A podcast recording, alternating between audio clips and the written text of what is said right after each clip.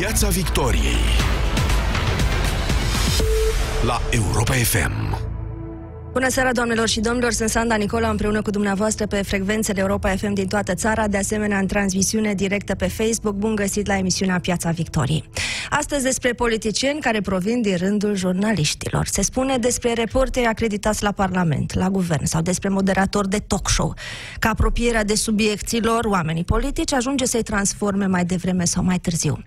Trăiești pe culoarele puterii, ai bilet în primul rând la spectacolul puterii, înțelegi cum se fac jocurile de putere, iar la un moment dat îți dorești să ai tu puterea, să fii a ta.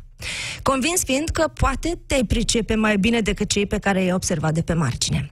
Nu e nimic ilegal, nici măcar imoral nu este să-ți propui o schimbare de carieră din jurnalist în om politic. Unora le-a reușit conversia profesională atât de bine, încât nimeni nu se mai întreabă astăzi la ce publicații scriau acum douăzeci și cinci de ani bunăoară Comisarul European Corina Crețu sau Adriana Săftoiu, deputat liberal de astăzi, fost purtător de cuvânt al președintelui Băsescu.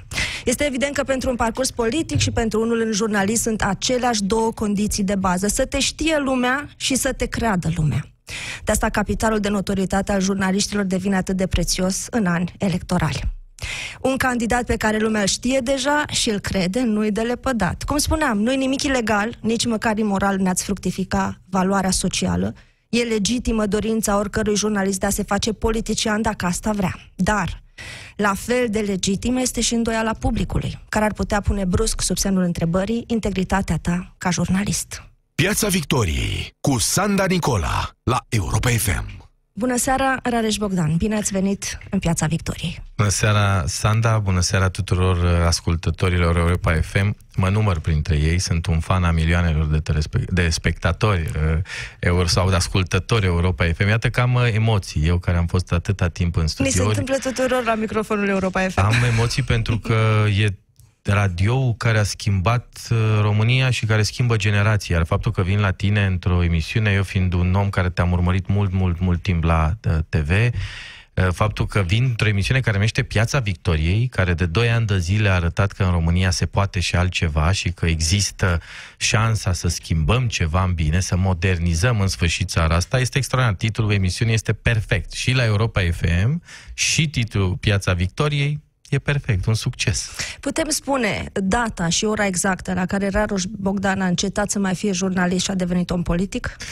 Da, joi, paisprezece martie, ora treisprezece și patruzeci și cinci de minute, am trecut în tabăra politică, am lăsat cincisprezece ani de presă făcută la cel mai înalt nivel, cu o, mult, cu o satisfacție absolut incredibile, din toate punctele de vedere, pornind de jos, de la presă locală, de la presă regională, apoi presă centrală, ajuns între primii moderatori, realizatori, jurnaliști ca încredere din România, cincisprezece ani în care bunul Dumnezeu mi-a dat tot, am lăsat pe culmile, n-am, nu eram în cădere, eram în creștere cu talk show-ul meu sau cu poziția mea de jurnalist și am spus, vreau să încerc și altceva, să intru în arenă, să mă bat. Și pornesc de foarte jos. Era cunoscută apropierea de Partidul Național Liberal. Au fost mai multe oferte de-a lungul timpului. Ai fost chiar opțiunea dânșilor pentru funcția de președinte director general al televiziunii publice. Nu s-a concretizat proiectul, cinci ani, da, dar șase. Se știa ce... Bun, de ce acum? De ce Rareș Bogdan consideră acum că e vremea lui? Să fie o chestiune de vârstă? Uh, Sunt da. Și resorturi personale? Poate fi. Cred că, în primul rând, e o, o opțiune de a fi sau a nu fi, a fi sau a nu fi în Europa, apropo de Europa F M. E un moment în care încrederea mea, sau încrederea de care mă bucur eu și energia mea, care este una recunoscută, pot să dau un plus dreptei românești. Pentru că eu am intrat în Partidul Național Liberal, dar militez pentru o dreaptă unită. Pentru Pentru că eu cred, așa cum nu-ți faci cruce decât cu de mâna dreaptă, la fel cred că România nu poate fi uh, modernizată, remodernizată după modernizarea începutului de secol douăzeci, decât de o dreaptă unită. Eu am venit să lupt și să arăt că România nu e toată formată din grobieni, nu e toată formată din aculturali, din agramați, din oameni care vor să sfideze și din hoți. Deci proiectul politic e mai important de atât, e dincolo de prezența cap de listă pentru europarlamentare, dincolo de a obține acest mandat de europarlamentar. Da, eu, sigur, sunt poziția unu, Partidul Național Liberal are un procent de peste douăzeci și cinci, douăzeci și șapte, douăzeci și opt la sută acum, prin intrarea mea le-am adus patru-cinci la sută, mă bucur asta, nu se pune problema ca să nu intru în Parlamentul European. Sunt primul pe listă, vor scoate probabil opt, nouă, zece europarlamentari la redistribuire. Așa că... Da, le putem explica mai clar ascultătorilor noștri cum a ajuns primul pe listă. A fost o procedură de selecție internă, așa cum s-a văzut la U S R, cum a fost la PLUS, a fost un vot al membrilor, cum? Cum a, a fost o, un sondaj de opinie, douăzeci și șapte de mii de oameni au, au fost chestionați, care au, cărora li s-au dat diverse nume din spațiu public, din zona comentatorilor, analiștilor, personalităților cumva apropiate de zona dreptei sau anti, cu un mesaj clar anti-P S D, pro-occidental, pro-european, pro-american, pe care să-i uh, modeleze sau să-i poziționeze în uh, P N L, dacă i-ar vedea în P N L și unde i-ar vedea uh, ei. Eu am ieșit la un scor de optzeci și doi la sută, optzeci și patru la sută din cei chestionați au spus da, apoi au fost o mulțime de sondaje care au testat notorietatea și încrederea. La încredere, încrederea mea a fost și pentru mine uimitoare, pentru că mă plasa în top cinci, șase, șapte, zece oameni ca încredere din România, cu politicieni foarte cunoscuți și cu multe mandate de-a lungul timpului de premier, de președinți, diverse poziții publice. Și asta, sigur, a fost pentru ei onorant, a urmat o negociere, o discuție cu cei din P N L, mi-au făcut această ofertă, mi-au arătat uh, cercetările, uh, nu le-am crezut, am făcut propria cercetare, adică am comandat o cercetare să verific dacă... Eu n-am crezut, de exemplu, că am treizeci și doi, treizeci și patru, douăzeci și opt în cel mai prost sondaj cotă de încredere, știind ce înseamnă încrederea. În România, gândiți-vă că la ora actuală Laura Codruța Kövesi și după ce tot ce i-au făcut cei din P S D are o cotă de încredere între patruzeci și doi și patruzeci și patru la sută, sau președintele Iohannis are patruzeci și cinci, patruzeci și șapte la sută, în cel mai rău sondaj patruzeci și doi la sută, ceilalți politicieni fiind toți în jur la treizeci la sută. Firea având treizeci și patru, treizeci și cinci, apoi urmând Cioloș, Ponta, Tăriceanu.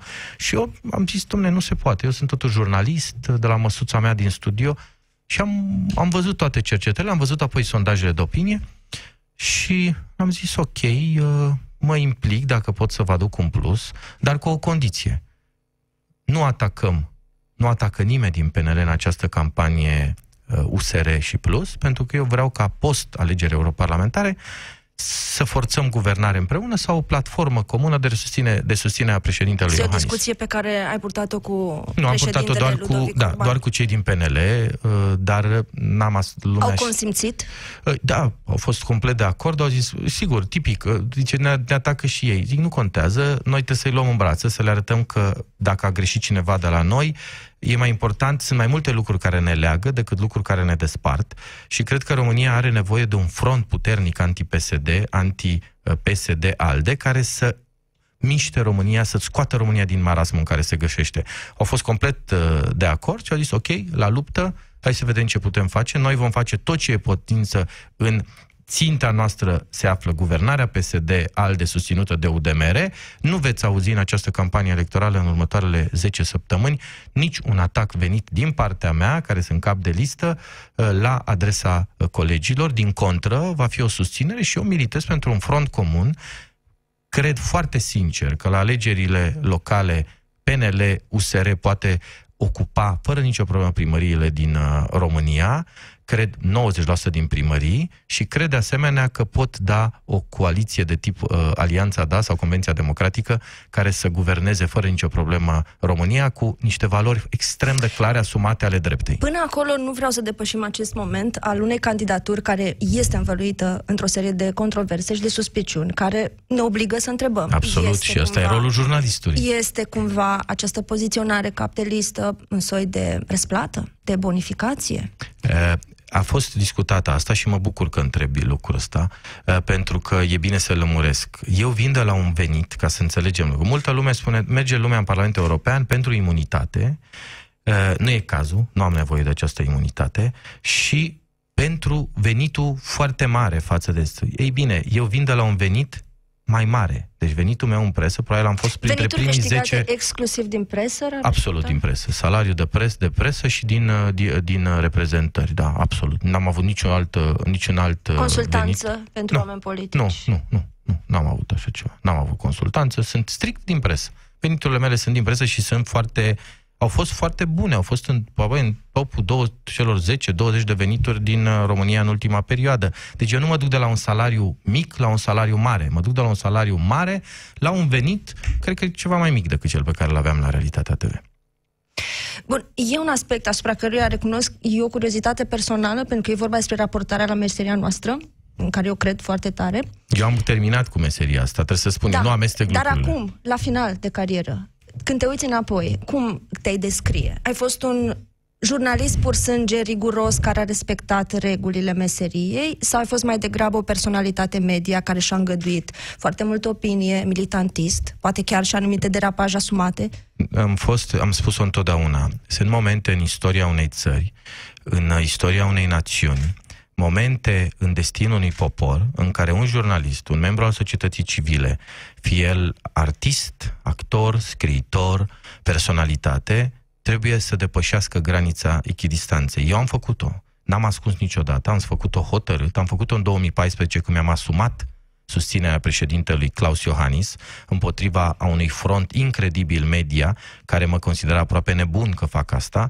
Am fost extrem de clar asumat, începând cu ordonanța treisprezece până astăzi, până la momentul zece august, am fost un susținător al protestelor asumat. Eu am depășit granița de analiză și echidistanță, dar am spus-o întotdeauna și m-am îndreptat spre militantism. Am făcut presă timp de treisprezece ani, într-o echidistanță totală. Am scris editoriale timp de șapte ani și jumătate, șase zile din șapte. Eu provin din presă scrisă, nu vin din, presă, din radio sau televiziune. Am făcut zece ani presă, exclusiv presă scrisă, și țin foarte mult la, la acest aspect. Pentru că cred că de acolo am primit profunzime. Am scris zilnic între trei mii cinci sute și șase mii de semne. Zilnic, șase zile din șapte, și am publicat acel text. Uh, În ultimii doi ani de zile n-am făcut strict presă echidistantă, echilibrată, dar am făcut-o pentru că România este în pericol. În momentul că România este în pericol, jurnaliștii trebuie să se implice pentru a încerca să sprijine tabăra bună. Și tabăra bună e tabăra pro-occidentală, pro-americană. Noi nu vrem nici să mergem spre Rusia și nici nu vrem să cădem de pe hartă. Deci eu mi-am asumat acest lucru. Eu am fost în stradă alături de demonstranți, am fost în stradă și am făcut emisiuni, am fost în stradă inclusiv acum două săptămâni și am susținut ultima mare demonstrație de protest cu transmisii live de acolo și la fel voi fi ca europarlamentar. Eu nu abandonez asta. Ba mai mult, mă voi lupta pentru ca libertatea presei, dreptul de exprimare, libertatea de întrunire să fie, libertatea cuvântului să fie garantate în această țară. Eu mă voi lupta în momentul în care unul dintre cei care astăzi mă critică sau m-au criticat zile întregi, ani întregi, să ar fi în pericol și libertatea cuvântului să o ar fi pus în pericol, mă voi lupta ca el să aibă tot dreptul să mă critique în continuare. Pentru că asta este democrația. Ai citit articolul semnat în Press One? Da, sigur, Mihnea, absolut, sigur. Îl cunosc pe, de foarte mult timp pe Mihnea, este un jurnalist foarte uh, valoros. Mihnea are niște frustrări, le înțeleg foarte bine. Eu uh, mă, înțel, mă întâlnesc pe multe paliere cu el, inclusiv pe zona, uh, pe zona dacă vrei, creștinismului uh, ortodox, el fiind un creștin ortodox practicant, cu o familie superbă. Dar nu sunt neapărat de acord cu el. El știe foarte bine că eu am condus un ziar la Cluj care era în concurență cu el. E foarte multă mâhnire acolo, vis-a-vis de toți cei care au făcut pasul spre politică. Face distinția între cei care provin din presa scrisă și cei din mediul de T V. Eu din presă scrisă.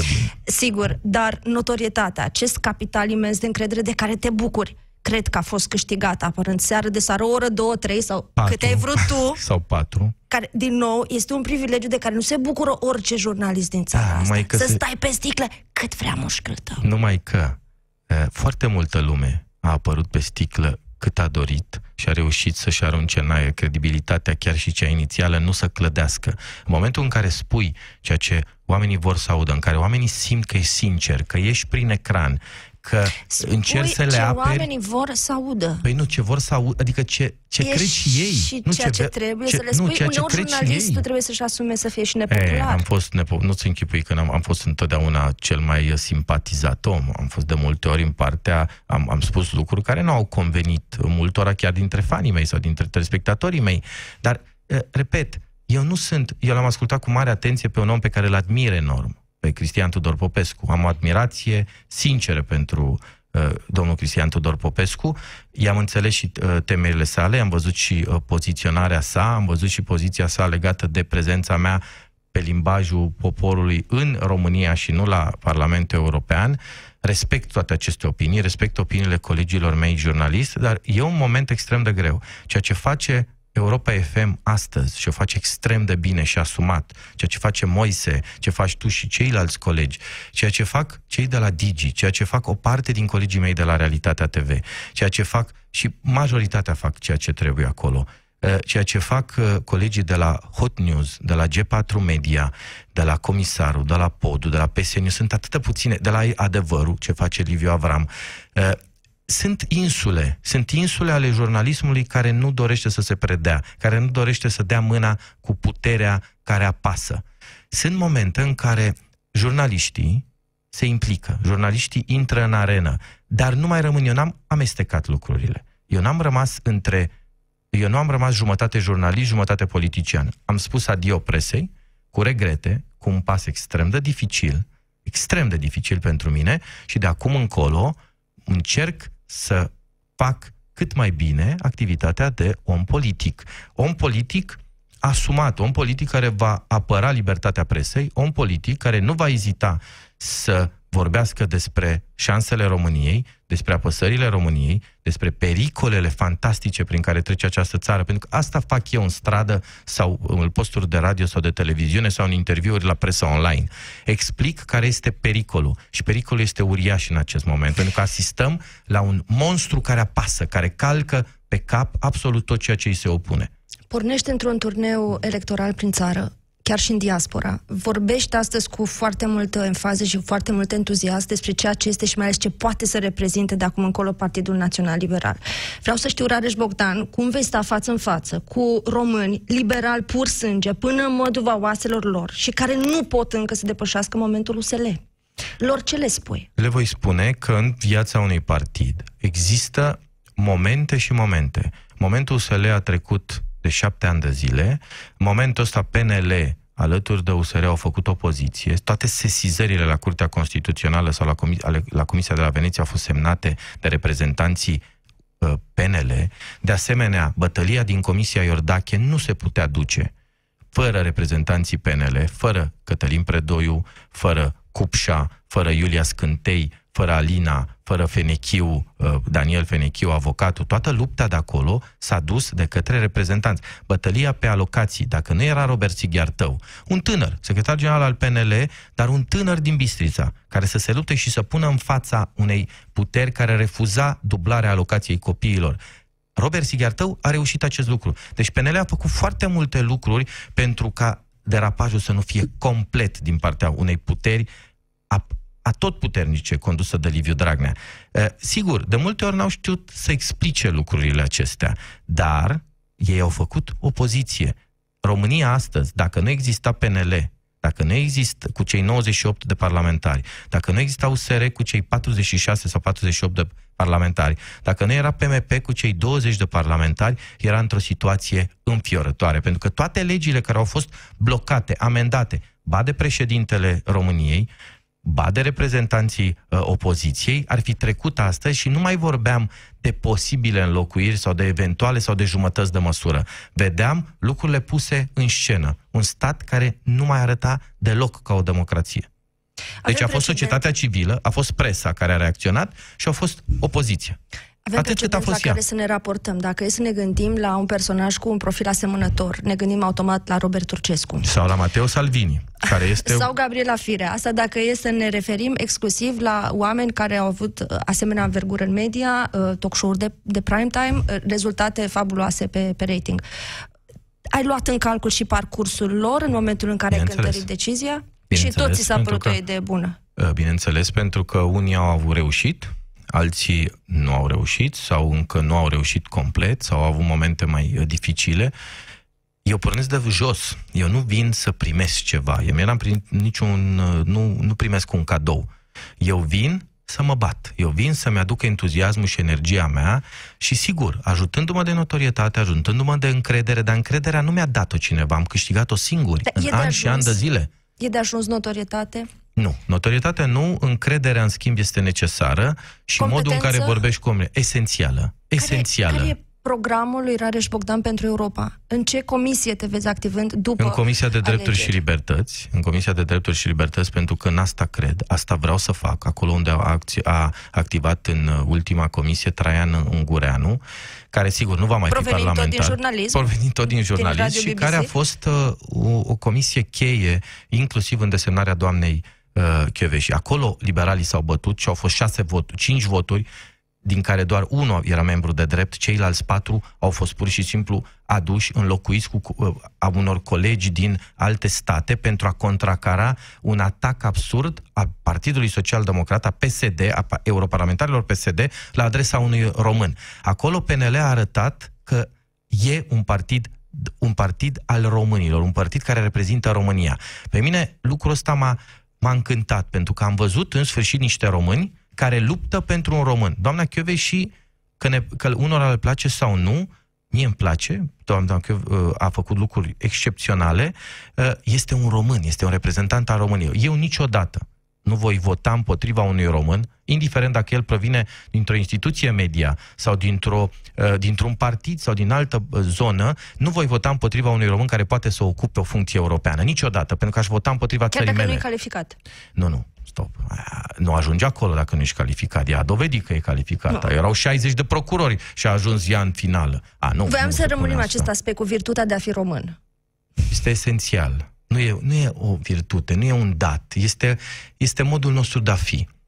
Dacă nu-ți pasă, dacă, dacă nu simți nimic când spui român sau România, înseamnă că ai trăit degeaba sau te-ai născut degeaba în țara asta. Este esențial să simți asta. Este esențial să simți două, două lucruri. Unu, atunci când auzi imnul național sau când vezi drapelul fluturând la Indian Wells sau la Melbourne sau în cele mai îndepărtate colțuri ale lumii, să simți ceva special pentru drapelul țării tale atunci când un sportiv sau un artist sau un, un artist plastic are o expoziție și e din România, să simți ceva, să simți că tu ești reprezentat la un anumit nivel. Eu sunt un om pasionat de istorie, sunt un om care sunt credincios, sunt un om care am, așa am crescut în credință creștină de bunicii mei, de părinții mei și nimic din toate astea. Uh, și to toate lucrurile acestea au o legătură directă cu țara mea sau cu cum văd eu România. Cu România mea, România mea e construită pe aceste valori, e construită pe valoare, e construită pe morală, e construită pe bun simț, pentru că majoritatea românilor sunt oameni cu bun simț.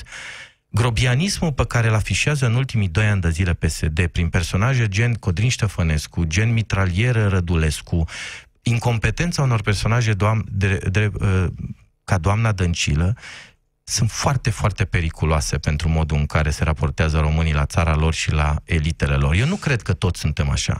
Eu cred că românii, majoritatea românilor, nu sunt hoți. Eu știu un lucru, că într-o democrație hoții stau la pușcărie, nu stau nici în parlament, nu stau nici în guvern și nu sunt nici căpați de colegii lor ajunși parlamentari sau guvernanți. Ți s-a reproșat de-a lungul timpului apropierea de un personaj care, cel puțin la nivel de pregătire, de intelect, nu este departe de personajele pe care le-ai le-ai nominalizat. Marian Vanghe.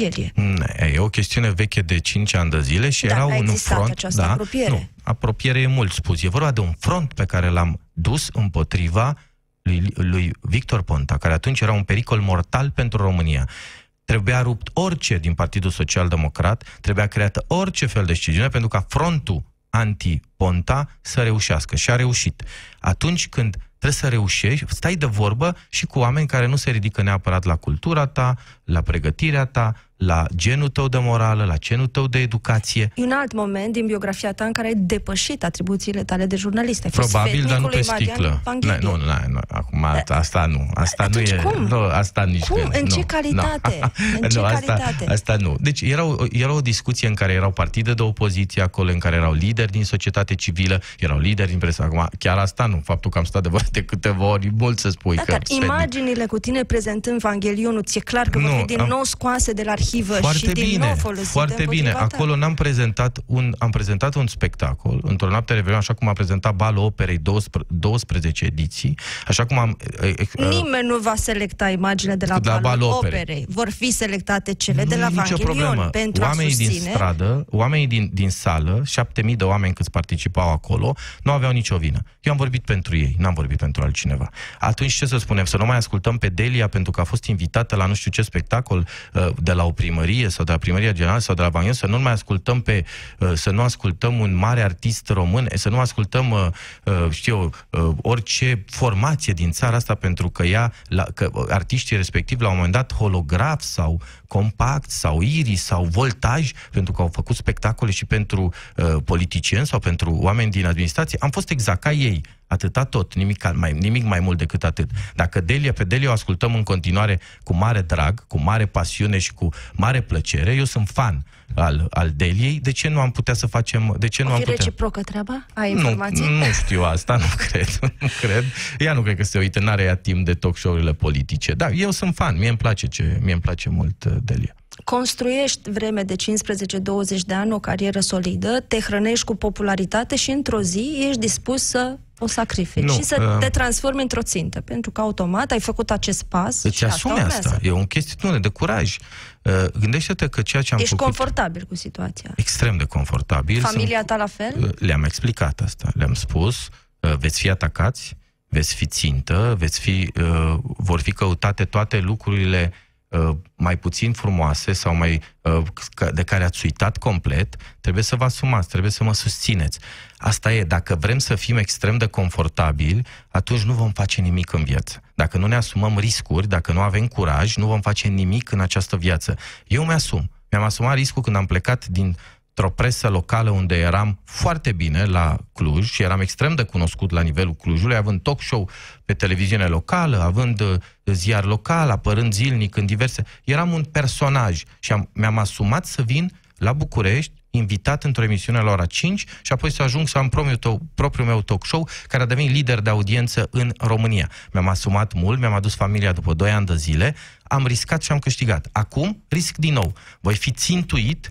Propaganda P S D mă va demoniza, P S D mă va ataca, cu toate astea voi continua și știu că bunul Dumnezeu mă va ajuta să-mi pun în practică ceea ce vreau. Și e un plan pentru români, nu e pentru altceva. Eu eram foarte bine, Sandra, eu eram, per, acolo unde eram eu, eram regele audienței, un om cu cinci sute de oameni care, se, care mă susțineau, colegii mei de la Realitatea T V, fani sunt peste cinci sute? Tot. Da, sunt patru sute optzeci și doi. Da. patru sute optzeci și doi cu tot cu Realitatea, Realitatea punct net și Realitatea. Ce se întâmplă pe slotul orar pe care activai? Acolo e durerea mea cea mare. Sunt oameni foarte buni la Realitatea, sper să Cosmin să ia o decizie înțeleaptă, să nu îndepărteze publicul, să nu îndepărteze politica editorială pe care eu am fixat-o, cel puțin pe slotul meu orar, să aduc o parte dintre invitații mei în frunte cu Cristi Diaconescu, cu Ion Meioniță, Stelia Negrea, Ioana Enedogioiu. Îmi doresc să fac asta pentru că publicul nu trebuie pierdut. E un public esențial, un public care nu se regăsește la alte posturi T V. Cum crezi că se vor raporta de acum încolo la tine? Ion Meioniță, jurnaliști. Ioana Enedogioiu. Jurnalistic, jurnalistic. Ei sunt profesioniști ai presei. Aștept susținere? Nu aștept corectitudine. Dacă greșesc, aștept să fie jurnaliști așa cum au fost cu restul oamenilor intrați în arenă.